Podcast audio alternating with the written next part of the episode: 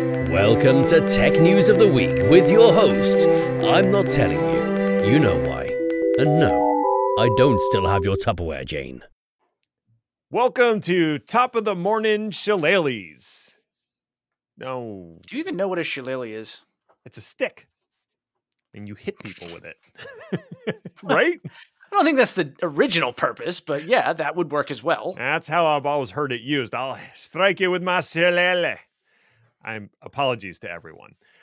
This is Tech News of the Week, our very brief show where we go over a few stories that caught our eye in the past week. I'm Ned Bellavance. With me is Chris Hayner, and he is going to take the first story. Take it away, Mr. Chris.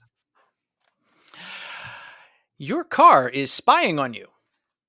Like like a lot. Yay. TLDR, if you have an internet connected car from basically anyone, your car is collecting data from you and selling it. What a surprise. Mozilla has been running a number of public service campaigns, let's call them, under their nonprofit called Privacy Not Included, to highlight the tremendous number of ways you are being tracked and your privacy is being violated by everyone all the time. In this particular case, Mozilla examined internet connected cars from 25 manufacturers. Every single one of them. That's 100%, kids, if you're keeping score at home. Every single one of them was found to be collecting information about you, including your race, facial expressions you make, weight, and of course, where you go. Hmm.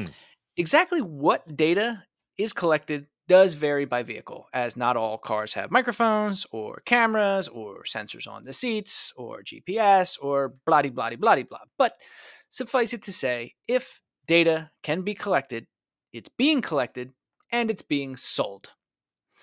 Nissan's privacy policy even includes a direct call out that they will record information about your sexual activity, which, you know what? I don't think I need to know anymore. I know Nissan doesn't. Suffice it to say, this whole thing has left me feeling great about my ongoing decision not to buy a new car for the past 16 years, a trend I will be continuing for the foreseeable future because gross. Hmm. I think Billy Ocean said it best when he said, Get out of my dreams, get into my car, and we can record data together. That might have been the first draft. I'm glad he gave it a second try. As someone who recently purchased a brand new car that has all the bells and whistles, thanks for this. I feel great. Anytime. High five. No. Up top. Nope. Right here. TLS. Don't leave me hanging. TLS must stand for totally lacking security, at least if we're talking about TLS 1.0 or 1.1. The current version of TLS is 1.3, published in 2018. Its predecessor, 1.2, was released a full decade before that. TLS 1.1 was in 2006, two years prior. And if it's striking that 1.2 came out so quickly after 1.1, that's because 1.2 fixed a lot of potential issues with 1.1. TLS 1.0 and 1.1 are now considered effectively insecure, and all the major browsers have stopped supporting them since 2020. But there's still some applications, particularly Microsoft ones, that use 1.1 or 1.0 by default. And depending on their age, might not even have a 1.2 option. The thing about enterprise software is that no one likes to upgrade it if it's doing its job and doesn't break. And that's the case with a frankly embarrassing number of SQL 2012, 2014, and 2016 edition servers.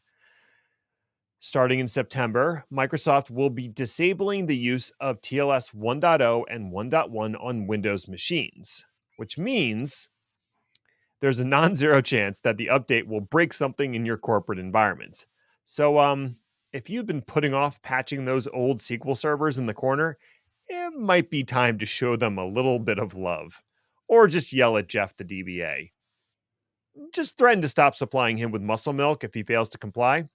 Yes, Jeff, we know all about your little addiction. And somebody somebody's really got to tell him that it's not just drinking the milk that gives you muscles. It's not. Um, it's not how it works. His chair will eventually let him know, if nothing else. An interesting tale of DevOps, kind of, gone wrong. So here's the thing about DevOps Mm. just simply implementing it or saying you're going to implement it is not a panacea or an automatic guarantee of success. Mm-hmm. Much like other vaunted and poorly understood concepts like Six Sigma or testing your code, if DevOps or any deployment methodology really isn't implemented right and implemented by capable and bought in staff, it can spell disaster. Mm-hmm. Unfortunately, far too many people were suckered into the concept by that great fiction of our IT era, the Phoenix Project. That book was at best an oversimplification and at worst an dishonest and impossible fabrication on the order of Rich Dad Poor Dad. Ooh. I said it. Wow. My favorite review of the Phoenix Project reads thusly quote, Imagine an Ayn Rand novel where John Galt gives stilted lectures about ITIL and lean manufacturing instead of objectivism. Unquote. God, that is so perfect. Wow. Seriously, that book is trash, and we've all been we're all dumber because of it. Uh, which one? Atlas Shrugged or the Phoenix Project? Because I read both. Yes. this brings us neatly around to the question at hand. The link described is talking about a financial services firm called Knight Capital Group, which in 2012 utterly failed at a deployment of business critical software. I will save you the details, they are in the article. But within 45 minutes, Knight lost $400 million and ended in bankruptcy Mm. based on the back of a deployment strategy that could best be described as YOLO. You want to know the rest? Hey, buy the rights. Oh, I mean, um, read the article. Yeah, do that. That was, That's a music reference. You're welcome. that was pretty harsh about the uh about the Phoenix Project. Not saying you're wrong. The back to office dominoes keep falling. This time, it's IBM mandating that their software division require employees within 50 miles return to an office in person at least three days a week. Yeah. Despite there being little to no evidence that this is an effective strategy, tech vendors across the country have begun to institute mandatory office FaceTime. Dell, Amazon, Meta, and ironically, Zoom all have a back to office policy in effect.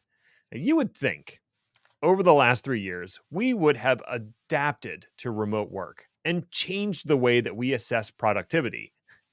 But you would be wrong. So very wrong. Indulging in what Microsoft has called productivity paranoia, IBM's CEO said that remote workers could be overlooked for promotion, and Salesforce claims that remote workers are less productive. Ultimately, there are two driving forces here.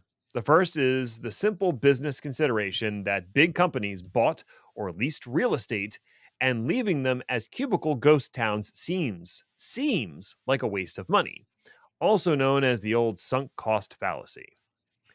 The other force is the need of higher ups to be seen. After all, the upper echelon of management is mostly filled with solipsists that require an audience of extras and onlookers to play bit parts in the movie of themselves. So, um, I guess while SAG is on strike, they might as well go work for some high powered C suite jackoff, acting like they're doing something important for 40 hours a week. Think of it as improv without the imagination or creativity. So, you know, like most actual improv. Improv burn. Now who's being harsh? Uh, fair enough.